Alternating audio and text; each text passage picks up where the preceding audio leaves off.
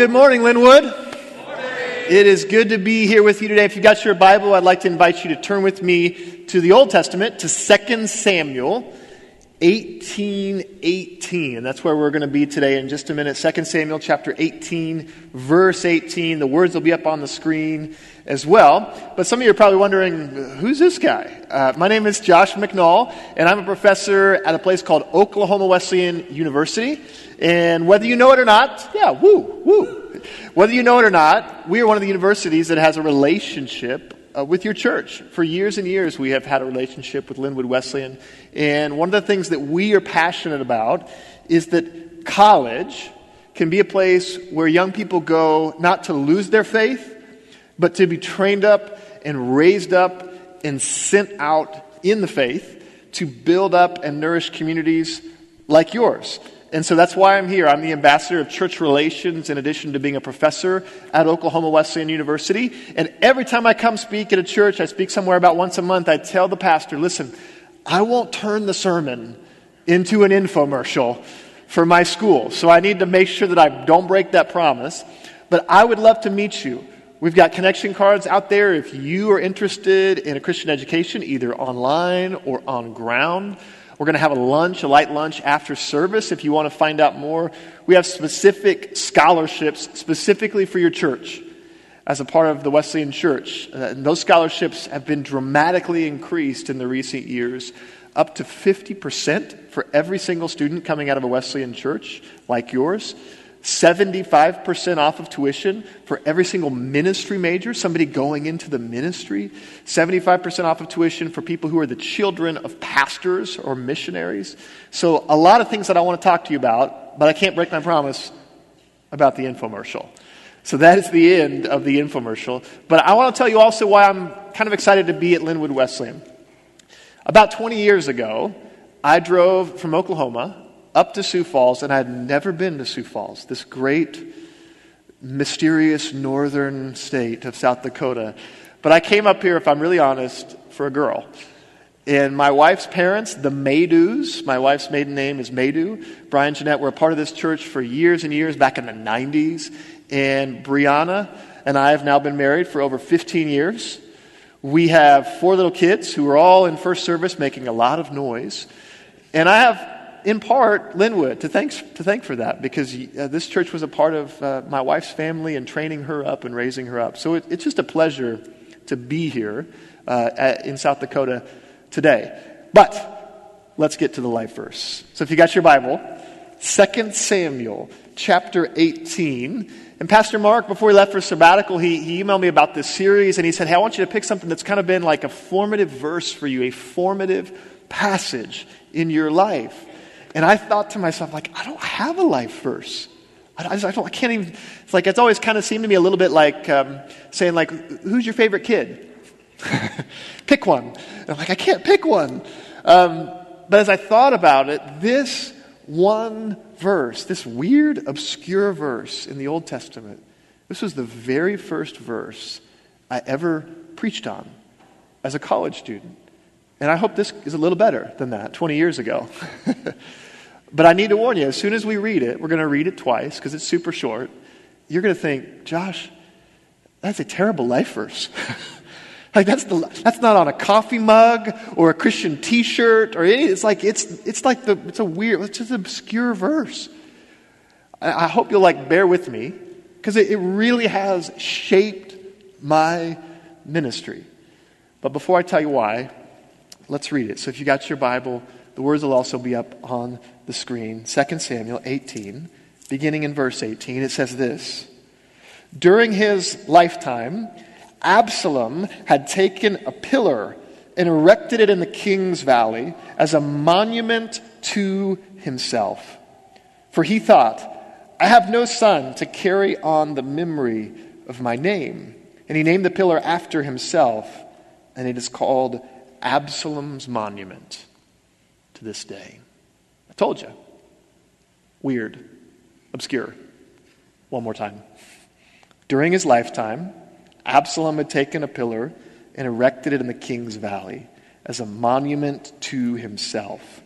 For he thought, I have no son to carry on the memory of my name. He named the pillar after himself, and it's called Absalom's Monument to this day. Let's pray.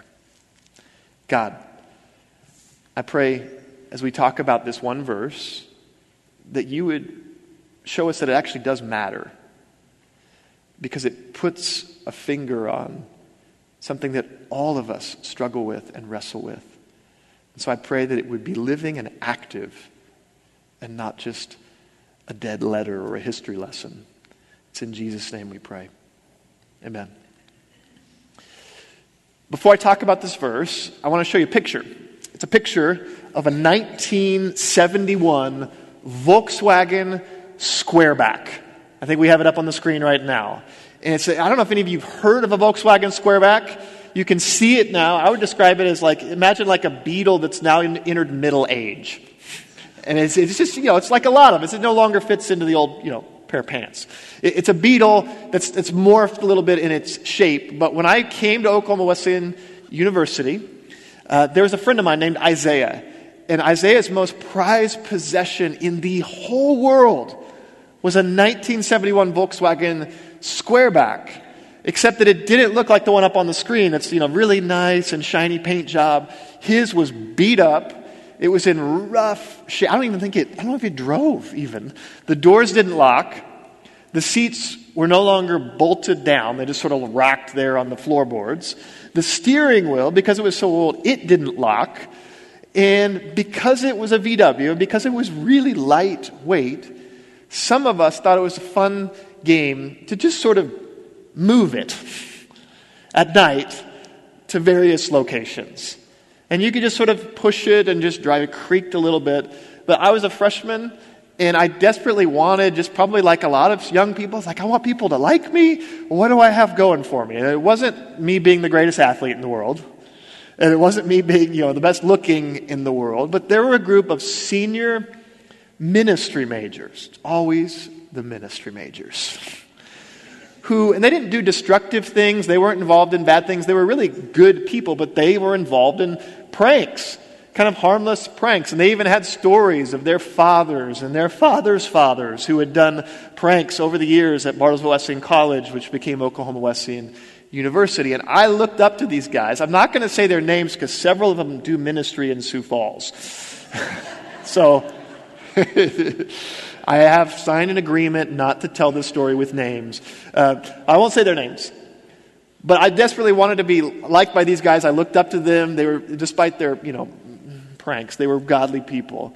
And so I joined in with what I was promised by a pastor who now lives in Sioux Falls would be the pièce de résistance, the ultimate, the ultimate prank. And that was to take Isaiah's car, unbeknownst to him, and to park it, to move it into the school cafeteria.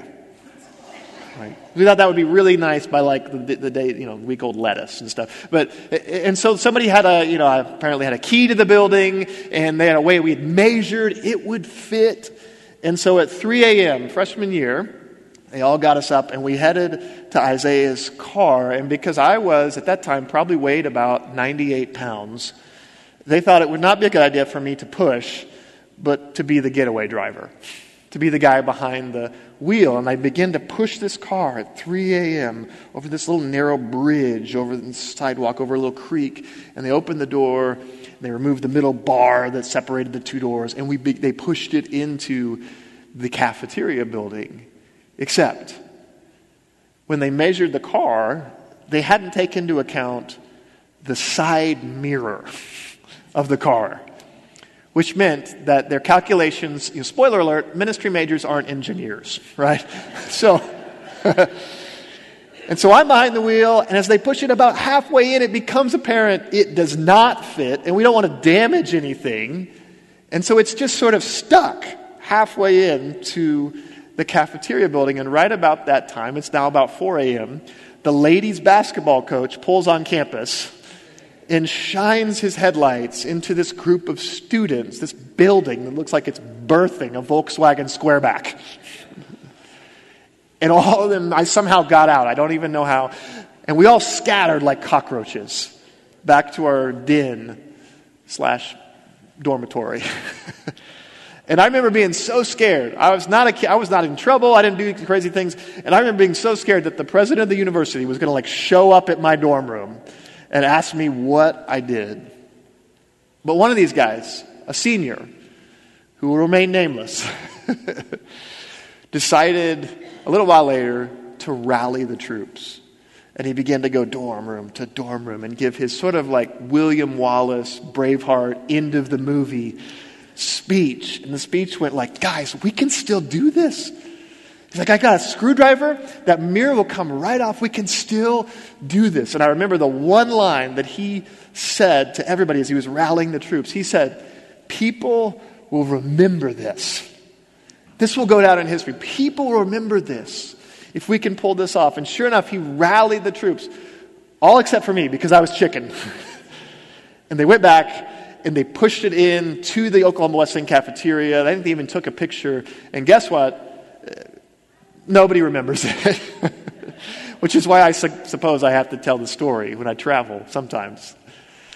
But that silly, somewhat felonious story gets at a principle that's true for everybody. It's not just true for ministry majors who pull pranks. And the principle is this everybody wants to be remembered. Everybody wants to leave a legacy. There's an old saying that says that a person is only truly dead when someone ceases to say their name. Everybody wants to be remembered. It's why some people do really good things and other people do really bad things because you can't if you can't be famous, you can be infamous. It's why people sometimes take pictures. It's why we sometimes tell stories. It's why some smart people write autobiographies and other people write their name in spray paint on the town water tower in John Deere Green. We want to leave a mark. We want to be remembered. It's why some of the wealthiest people in the history of our country have done some of the things that they've done. Probably for good motives, but also to be remembered. Whether it's Andrew Carnegie with his libraries, or Vanderbilt with his university and other projects, or John D. Rockefeller in the area of public health and, and many other areas. Everybody, including you, we all want to be remembered. And it's why a guy by the name of Absalom sets up a pillar, a monument in the King's Valley in 2 Samuel 18. If you've heard folks talk about Oklahoma Wesleyan, you know that our university is built on four pillars. But they're not things that are unique to the university, they're things that every Christian should care a lot about. The first pillar is Christ, the primacy of Christ, that he is the Son of God the person that you can give your allegiance to, the one person you can give your allegiance to and trust Him with it. The primacy of Christ. The priority of Scripture, that the Bible is inspired. All the things that were up on the screen, it's trustworthy. It's the Word of God. It's not just some old book. The pursuit of truth is the third pillar, that there is such a thing as truth.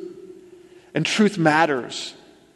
You can build your life on truth, regardless of what anybody else says. And the last one is the practice of wisdom. That it's not just that truth matters, it's that what you do with it matters. How you live.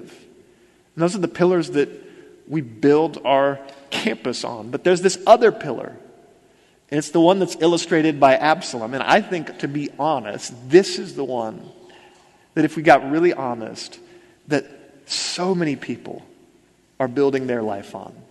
And so we have to talk about it and not just those four pillars that I just mentioned. But the first question is who's Absalom?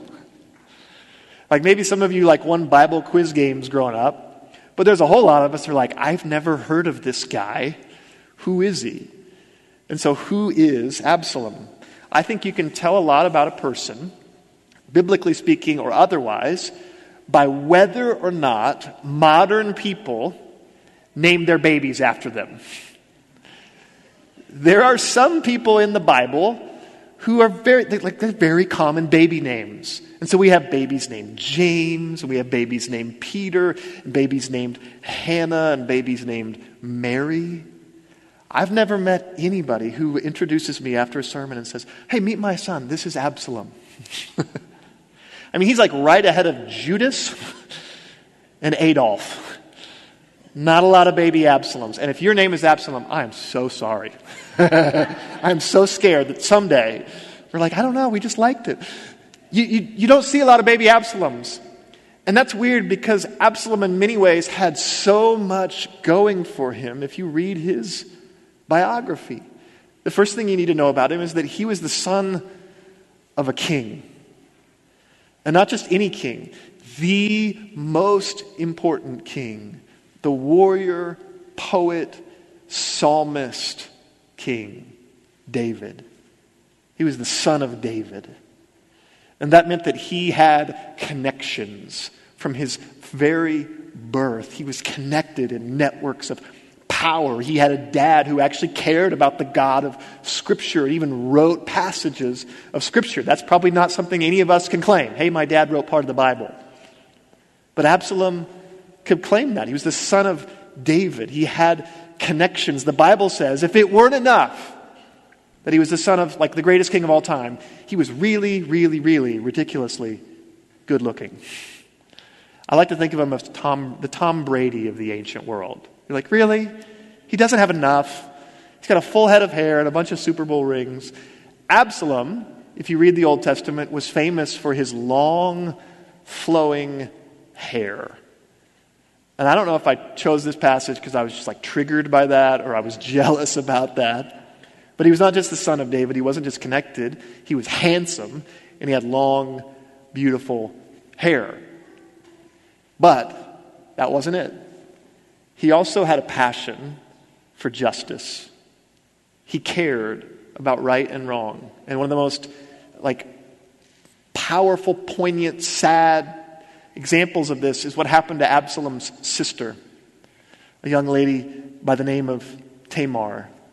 And I won't go into the details of that, but the bottom line is that Tamar suffered a horrific sexual assault at the hands of another one of her half brothers, a guy by the name of Amnon. And David, despite all of his many strengths in writing parts of the Bible, didn't do a whole lot about it. Like a lot of later leaders who were imperfect, David kind of chose to use our vernacular to handle it, quote, internally. Didn't do much about what happened to Tamar. Absalom did. And he moved to avenge the death, or rather, the assault of his sister by killing the guy who did it. But some of us know this, and you know this probably from your story in certain ways. It's very easy for a passion for justice, which is good, turn into a thirst for vengeance, which is not so good. And so, this choice to avenge his sister led to a spiral of events where Absalom ultimately took up arms against his Bible writing dad, David, and in the words of Scripture, stole the hearts of the men of Israel. And he started a civil war, a bloody violent civil war. And in the verse right before this passage, we find out what happened to Absalom is that beautiful hair, that amazing hair, became part of his undoing. Because as he was fighting, as he was racing through the forest, his long hair got caught in the branches of a tree. Serves him right, every bald guy like me says. and he was suspended between heaven and earth hung from a tree. A soldier comes, pierces him with the spear, and Absalom dies. And the last footnote on his life is this verse the worst life verse of all time. Why are we talking about it? That's Absalom. So if you're taking notes, what does Absalom's pillar, this monument, have to say to us? The first thing is this we build things to outlive us. All of us, especially as we get older, we begin to think about what will outlive me. I just turned 40 this year. I can't even believe that. It's like, man, I'm like at like, I don't know, halftime, maybe late second quarter. And all of us begin to care about what's going to outlive us. I'm not going to rap from the musical Hamilton. I might. But there's a line in there where Alexander says, God, help and forgive me. I want to build something that's going to outlive me. Everybody wants to leave a legacy. And that's why Absalom set up this monument, because he says, I don't have any sons to carry on my name. And so I'm going to do what powerful men have done for centuries. I'm going to leave my legacy in stone or in steel. I'm going to leave behind this monument. If you read on in his life, weirdly enough, he does later have sons, which some of us as parents is like, yep, thought that would never happen. I was wrong. Absalom was wrong. But we all build things to outlive us. Here's the problem with that. The problem is this, if you're taking notes. For many of us, the problem we have is the same problem Absalom had, and it's this. For many of us, the time ahead may be shorter and it may move faster than we ever imagined. Amen? Right? And everybody, the, the, the more seniored citizens in the room are, are shaking their heads. Where did Absalom set up his pillar, this monument to himself?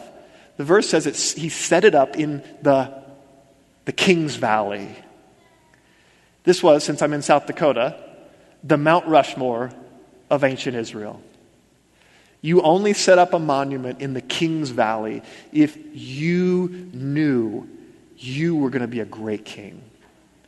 I mean, this guy's young. He doesn't even have any kids yet when he sets up the pillar. It would be like a guy who's just going into politics. Maybe he's like a county commissioner or something like that. And he's, he goes out, he travels west in South Dakota, goes out there by Mount Rushmore and says, Hey, you better get going on my face. We're going to put it right there, right by Lincoln. They're like, Well, you're young, man. That's what Absalom does. He sets up this monument to his amazing kingship because he wants something to outlive him. The problem is the same problem that we all face. It turns out the years that he had ahead, the time that he had ahead, was shorter and it moved faster than he anticipated. And so the King's Valley, instead of being a Mount Rushmore to his many accomplishments after 30 years in office, became a footnote to his failure. A guy who started a civil war and died hanging from a tree. Faster and shorter.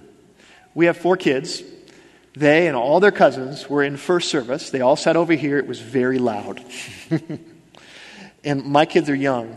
And so my wife and I have this saying, you probably have heard this saying before the days are long, but the years are short in our house right now. The days are very long and very loud, but the years are short. And something that all of us have learned as we want to leave a legacy, we want to be remembered for something, is that the years start out like you're in western South Dakota and like the space, the highway space between towns. And it's big and long and it takes a while. But the more you live, that space gets shorter and it moves faster. And before you know it, those uh, years are going by like telephone posts. And that causes us to think about this question What am I building? What kind of monument am I building with my life? That's the question that Absalom's monument poses to every single one of us. I'm reading a book partly about Albert Einstein, and I'll be honest, I'm terrible at science. I don't understand a lot of Einstein's theories. My wife's a science major.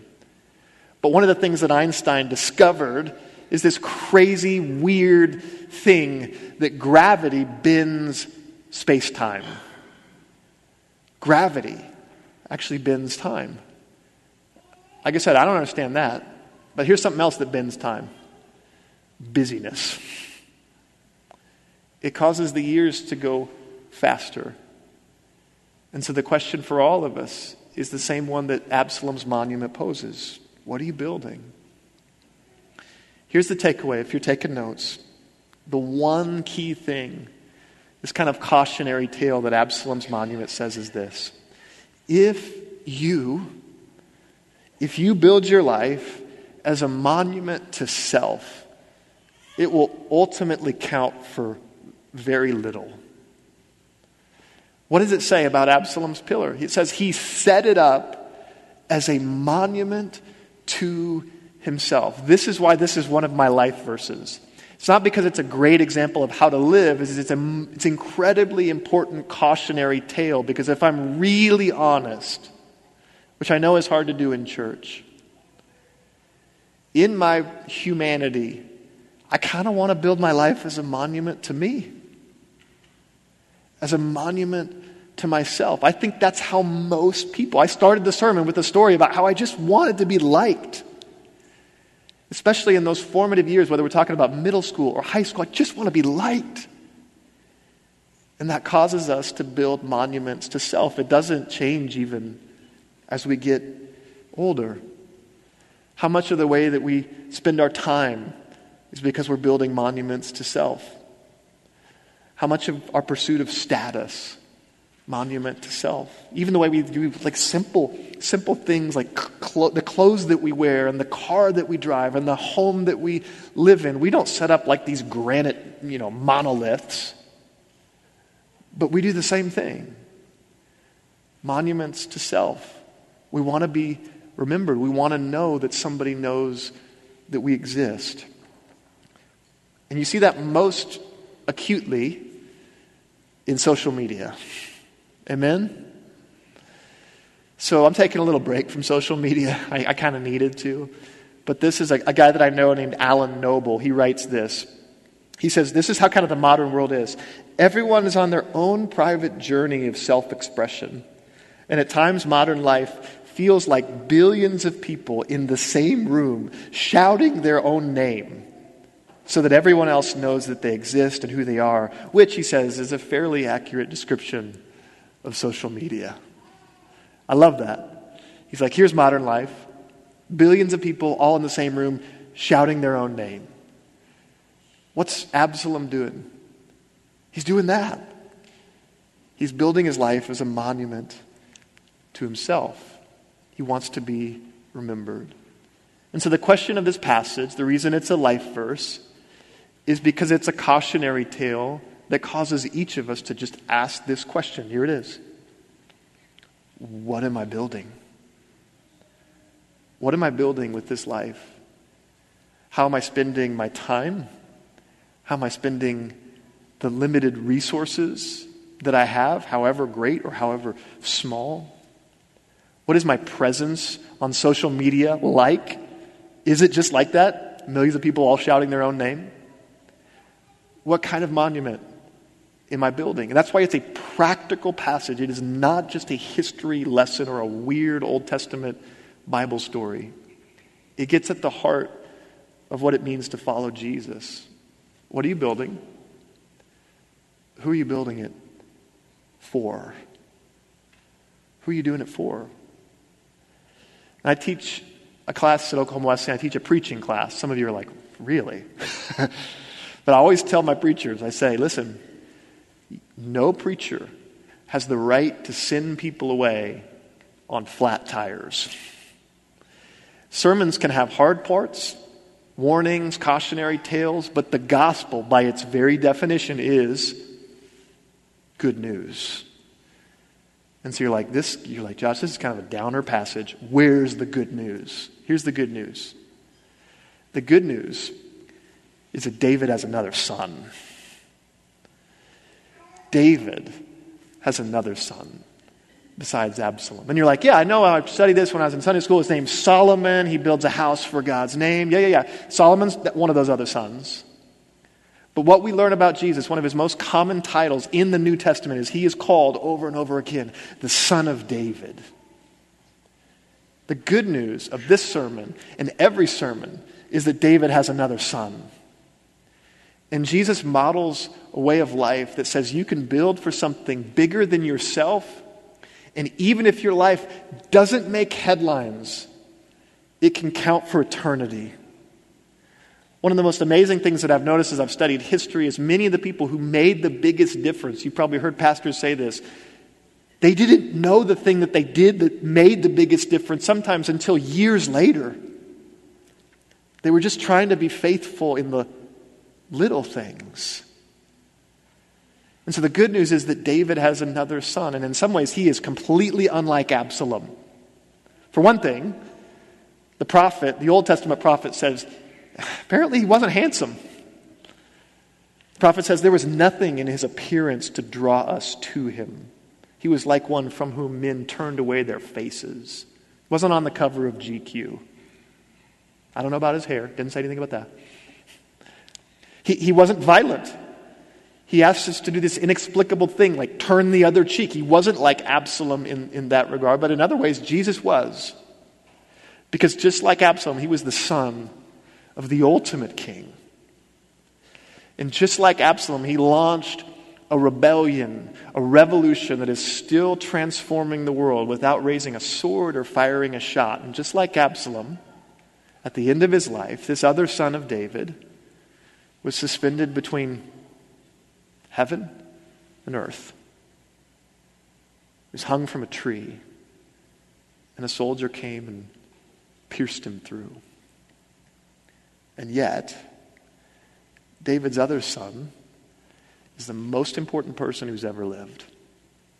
He's the one person that you can give your allegiance to. He's the one person whose life actually is the hinge point of history. We call this 2022 in relation to Jesus. You can trust him with your life. What are you building? What kind of monument are you leaving behind? I'm going to land the plane, which is always an important part of a sermon. There's a guy who lived a long time ago.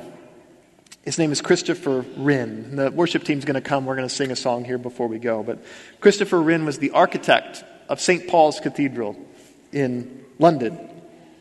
And after 12 years after it was finished, he died. But he's famous because he remade through his life the London skyline. So many of the iconic buildings, including St. Paul's after the great London fire of 1666, you remember that, right? Um, are the product of Christopher Wren's work. And so he was buried in St. Paul's. And if you've been in some of these old places, you, you know, like a lot of times they'll set up like a big monument, maybe a big pillar or a big statue to important people, but Christopher Wren doesn't have any of that. No monument, no pillar, no statue. But his son, in a very small Latin plaque, wrote this. It'll be up on the screen. Reader, if you seek his monument, look around you. It's not just a pillar, it is a church that he built and a city that he transformed. I think Jesus did that. If you want to see his monument, it's not some cold stone. It's the church that he built. And the city, Sioux Falls is one of them, that he loves. And the reason this is a life verse is because it encouraged all of us to build for that and not for self. But that's the way your life can make an eternal difference. And so let's pray before we sing again. God, thank you Thank you for this obscure passage. Probably many of us just haven't read over or never read it, but thank you that it reminds us of this crucial danger that while all of us want to matter, we have a tendency to build our life as a monument to ourselves in little ways. Maybe the way that we spend our time, that we structure our money, the way we order our desires, our habits, maybe even the way we order our life on social media. Help us not to imitate Absalom's failure, but to follow in the footsteps of Jesus and to leave a legacy that matters, even if we don't have millions of dollars or lots of power, that we can count for something because we've given our allegiance to Him. That's our prayer. It's in Christ's name we pray. Amen.